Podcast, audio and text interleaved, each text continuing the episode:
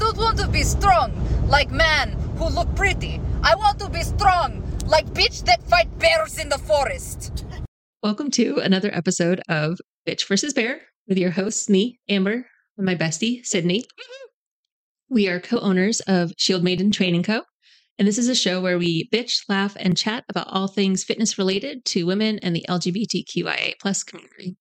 That is correct. And you didn't is- stumble like I didn't stumble. You did the whole thing. I almost thought I was going to sneeze at one point, If it but we made it. if it makes it into the pre-reel, just me saying, bless you. Yeah. Cool. So what are, what are, what are we doing this week? It's a new month. It is. Oh my god, it's a new month. August. It's like the end of What? Yeah. It's the end of summer. No, wait. It, Yeah. Yeah, it's August.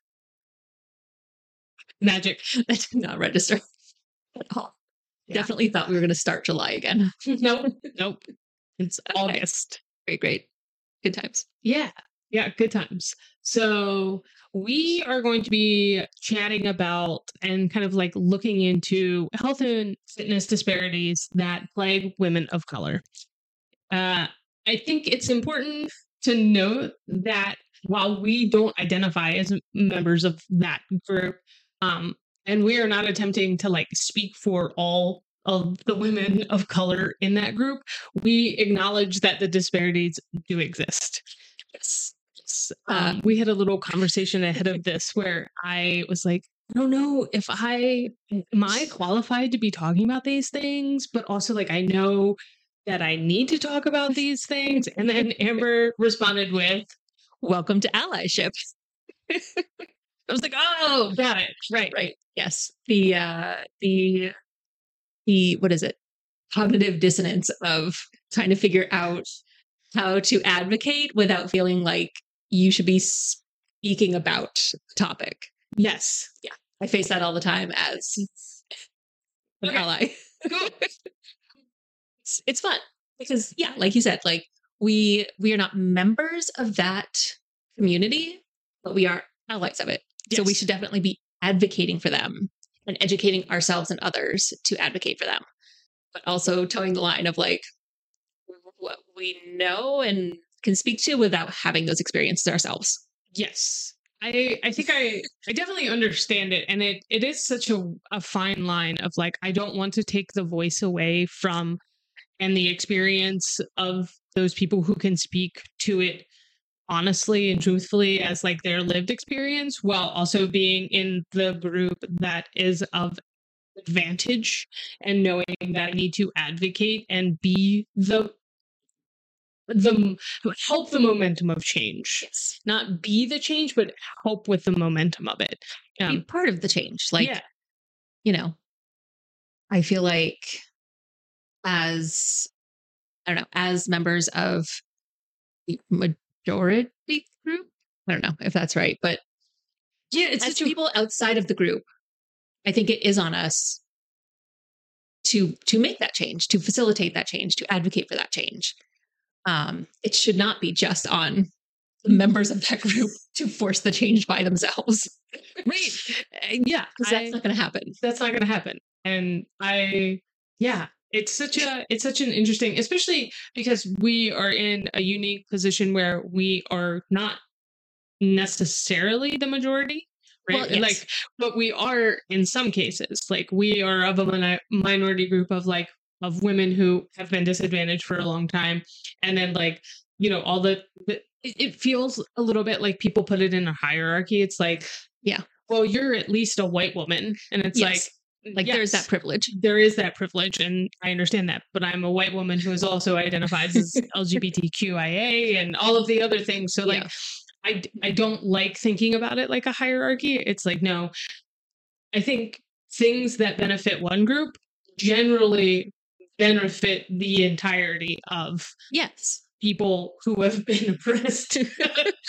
Yes. so like Yes. We all have to work together yeah, to make that change happen. the advocacy for this will have a positive effect on just all women in general, right? Like Yeah. All So- women, all people of color, all minority groups. Yeah. Yeah. Anyway, So that's a long-winded way of saying we're going to jump into this topic with the understanding that we are advocating, and it is by no means something that is a lived experience for us.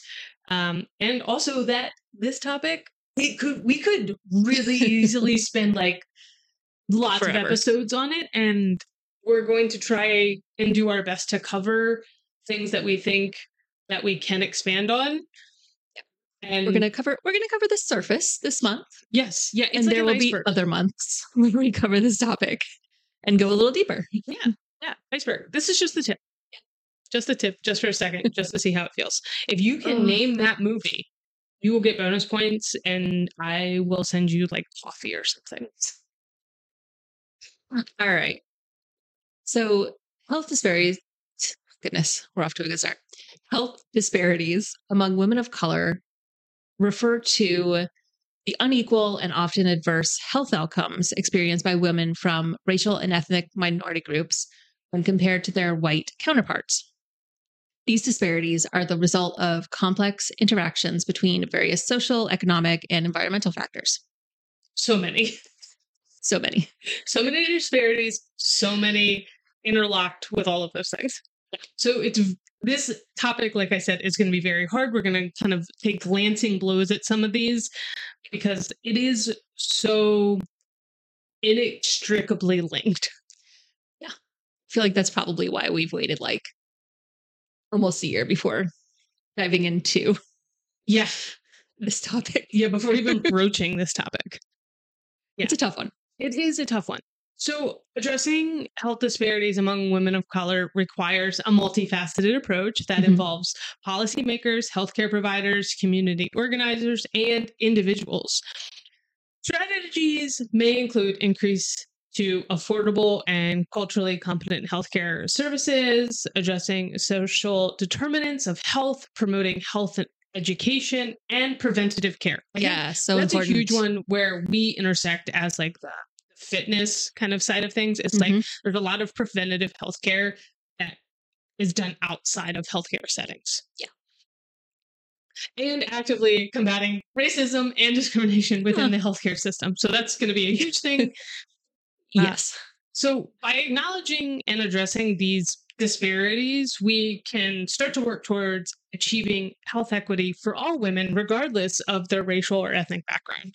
Fantastic. Yes, we want that. Some of the key factors contributing to health disparities among women include some of the things that we're going to go into detail. Again, these are glancing blows. Yes. Uh yes, obviously there is a lot more nuance and depth to this topic and all the things we're going to cover in this episode. We just we we do not have the time No, it would be a three hour long, experience Yeah. three hour long podcast. and nobody wants that. and nobody wants that. Nobody we're wants to hear us We're talk not Joe long. Rogan. Just like Okay, so first off, we want to acknowledge uh, the socioeconomic disparity. Women of color often face higher rates of poverty, limited access to quality education and employment opportunities, which can impact their ability to access healthcare and can lead to poorer health outcomes. I think the key in there that I really that quality education. We spent Mhm. a couple episodes last month Yeah. talking about affordable quality education Yes. uh, for children and like starting really young. And I think that's one of those things where this is a huge factor. Is like, okay, it's socioeconomic, but like starting really young, if there isn't that access, like we're Yeah. we're not putting people on the a good footing from the get go. right? And that's so important. Like you need to it, it has to start young Yeah. to be, you know, fully effective. It is. And so I think that for me, I'm like, okay, that could be an area where we advocate for change because, especially you and I having a background in education, Mhm. it's something that we understand, we know, and we can actually speak towards. Yeah, absolutely. I don't have a background in like healthcare in the traditional sense, but I Yeah, no. Cannot speak much to that. No. Another disparity that women of color often face is face is the just access and utilization of healthcare. Mm. So there's so many barriers to accessing healthcare services due to things like lack of health insurance, language barriers, cultural Mm. differences, and then the discrimination within the healthcare system. Yeah. Which I think we go into a little bit at Yeah. maybe down below, but if nothing else, I think uh, a good kind of tangible understanding is like women, you know, there's all kinds of discrimination in healthcare. Uh huh. A very notable example is, ooh, this is bad. I don't remember which uh, Williams sister it was, the tennis pro, when she had was it her first child or her second child? I think it was her second child, and she had told them like she had a really hard birth the first time. Um, there were a lot of things. She was in a lot of pain, and when her second child came, they didn't believe her Ugh. and she almost died. And she's like, because so many factors, including discrimination within the healthcare system, of like, Mhm. oh, you're just, you know, you're you're over ex- exaggerating your pain and your your issues. Um, and we are the the medical professionals, and we know better, Don't. you don't. right? Like, because you don't listen to your patients. Um, yeah, and this is a major issue for all women. And like I know we're talking specifically about women of color right now, but but it is a major issue in the healthcare system of physicians not believing women's pain is Mhm. real. I think what was it? I've been reading something online, and I don't remember the exact context, but there was like this hospital where like the nurse or somebody was like stealing the pain medication and like replacing it with whatever. And so like this whole group of women received no pain medication for I don't remember what the procedure was, but it was definitely one that we actually got pain medication for. oh my gosh, And like they kept telling their doctor like this this is not right. Like something is very very wrong. And he's like no no no, you're fine. you're getting pain meds, And it's like no, but I'm not. you're not. Like it's it's that that you know disconnect between physicians and and the women they're treating, where they're like, no, no, you're fine. Like your pain isn't real. Like no, it is very real. Like we're not little baby men who like get a paper cut and die, but like Yeah, still real. it's still real. we still experience pain. Ugh. Anyways, okay. So, yeah. So, what we've been talking about discrimination and racism within the healthcare system. So, this persistent racial and, ec- and ethnic discrimination can lead to chronic stress, anxiety, and other mental health issues, which in turn, as we know, can affect physical health. Yes. So, racism within the healthcare system can also lead to disparities in the quality of care received. just just one Yeah. big cycle of that. Yeah. It's just, it's a cycle of bad. So we talked a, just glanced over it, but this is a huge one for uh, women of color and specifically Black women in America. That um, oh, America. yeah, m- maternal health disparities, and I I wanted to expand on this one just a little bit because of all of our conversations last month with giving birth, pregnancy, child rearing, all of those things. So, women of color experience higher rates of maternal mortality and morbidity compared to white women. Yikes. If you have been on the internet, you've probably seen a study. Like it's it's everywhere. So these disparities in prenatal care, access to maternal health services, and postpartum support really just exasperate this disparity. You know, I think it's something like it's 25, you're 25% more likely as a Black woman to die during childbirth Ooh. in a first world country. Are we really, though? Can we still be classified as that? I mean, and and that's that's staggering. It's Like like, absolutely bananas. you can lose your life in childbirth in a hospital setting. Like this isn't people who are having at home childbirths. This isn't like we're in a, you know, in the The backwoods, like, backwoods 1500s. There's no midwife and like Yeah. yeah. It's it's yeah, absolutely mind blowing yeah. with is. all the advances we've made in medical care. That this is happening. that that statistic and i'm so curious i think you know as we go along in this month you know i'm curious about like the postpartum support because i mm. have a feeling because here in america we we definitely rely on the kind of the the family unit as we you know delved into last month. And you know there's there's a lot of cultural differences mm-hmm. and i just am so curious about you know okay what is the success rate and what's the the postpartum support like Yeah. because if you're maybe it's great maybe once they get out of the traditional healthcare setting and they get home they're like oh thank god um i'm just i'm curious because i know that in the healthcare setting It's not good. it's not good Yeah. And I mean, if, like we talked about a few minutes ago, like if all these things are happening and it is it detrimental to, um, you know, folks' mental health, like how is that exacerbated by childbirth and postpartum Hmm. and not getting the care that they need? tip of the iceberg Right? Yeah. There's there's so much more. Um, it's an onion. Layers, Layers. and layers. now i want to go watch shrek So environmental factors also play a factor here. Play a role. Are a factor? E all of the above So women of color are more likely to live in neighborhoods with limited access to green spaces, healthy food options, and safe environments, which can contribute to health disparities. i have a big section here because do. I gave you that section. yeah Felt like you had a lot to say there. So, one of the reasons that these environmental factors are actually even even on the table as a disparity is because of the practice of redlining.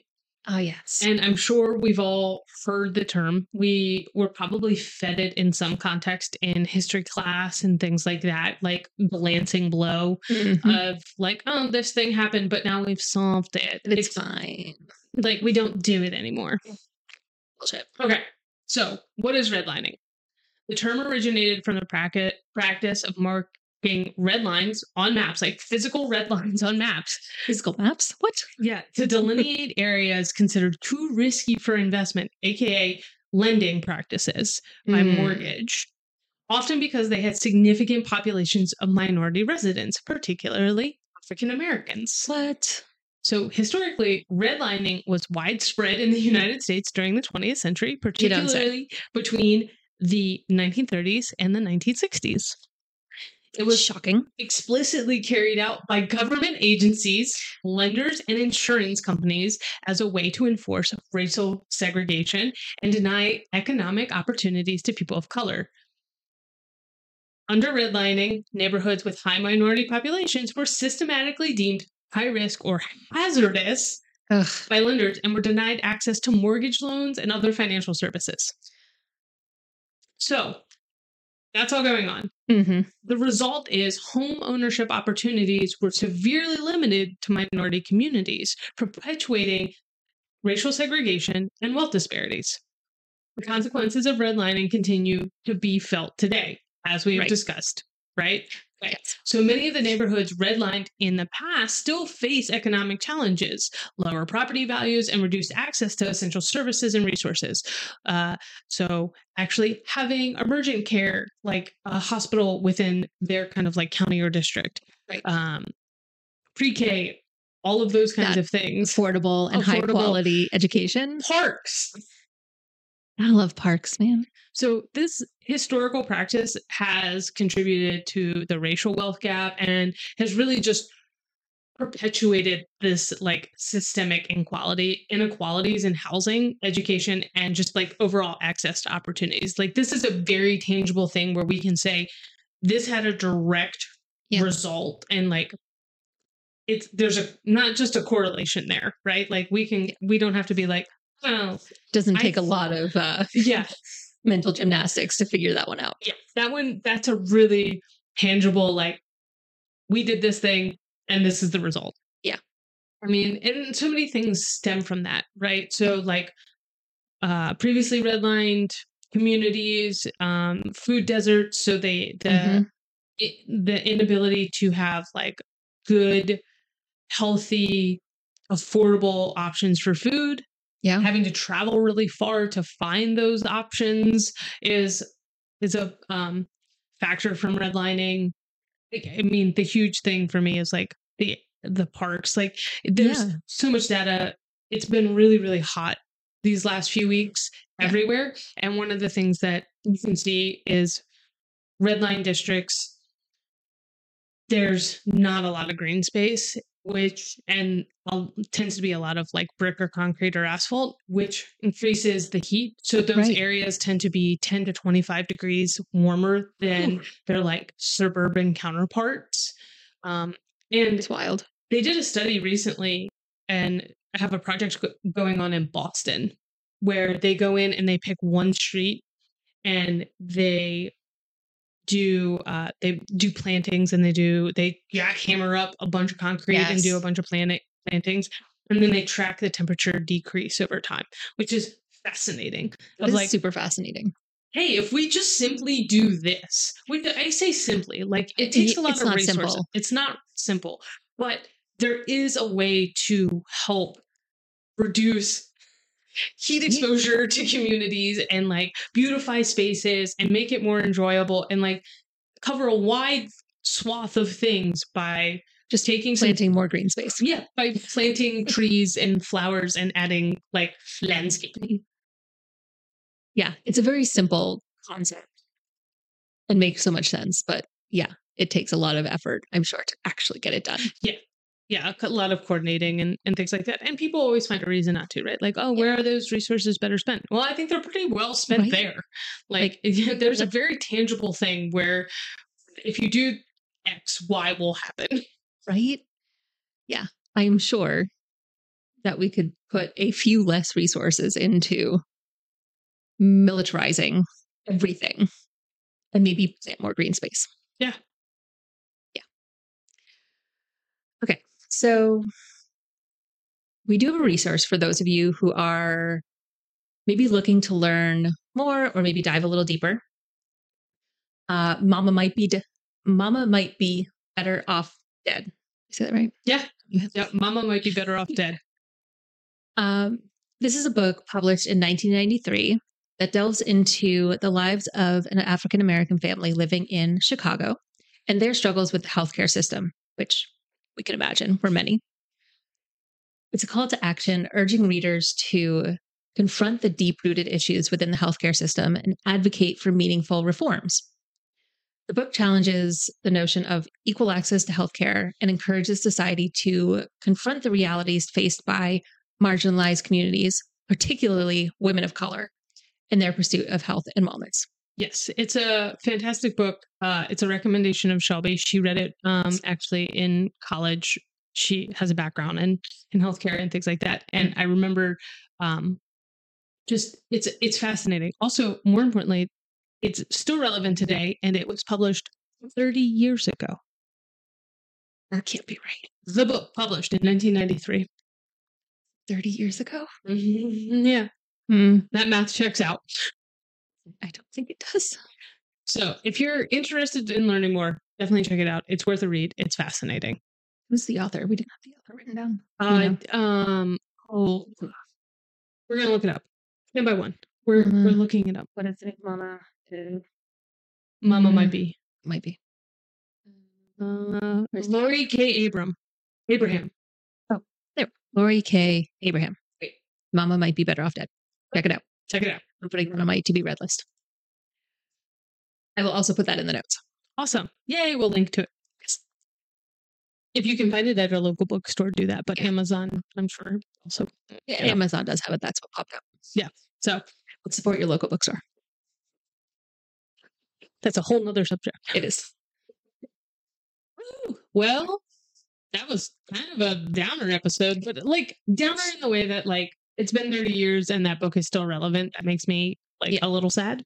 Down in that, it's a very frustrating topic Yes.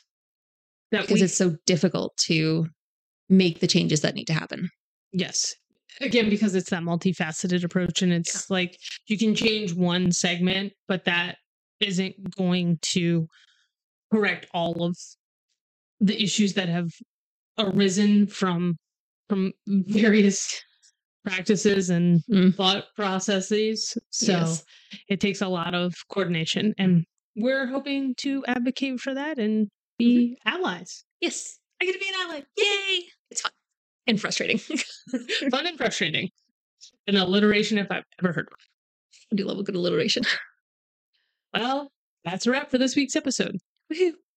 So we have some friends and Listeners. listeners who have been sending some messages and questions about like certain topics that are of interest to them. And we thought it would be really cool if you'd like to discuss something or have us discuss it and research it and, and do those things, then you should submit this to us Yes. via Instagram. Yeah. I think At that'd be Shield Maiden TC. at Shield Maiden TC. And then in the whole month of October, we will start to pick different uh, submissions and explore and expand on those topics. Yeah. So that way you're you're getting to hear something that you're interested in. Or maybe learn about something that you hadn't really considered from another listener. Yes. So do that. We need all of those submissions by the end of September. I don't have a good mid September would be mid, great. Mid September, because I have to research them. Um, Yes. we'll, we'll pick a date and we'll give you that hard deadline. September 15th. September 15th. All your submissions need to be in by September 15th to Shield Maiden TC on Instagram. Give us a cool topic. We want to research it. We want to talk about it. Well, I do. Amber I'm down. is- Amber's along for the ride. Always. I'm gonna make her research one. I've done some of I've written some of the episodes. I know. It's but yes, I will research one. Yeah, right. We're gonna actually let's throw Amber under the bus. Everybody send in things to make Amber research. That's it. That's all I got. All right, great. Cue music. Cue music.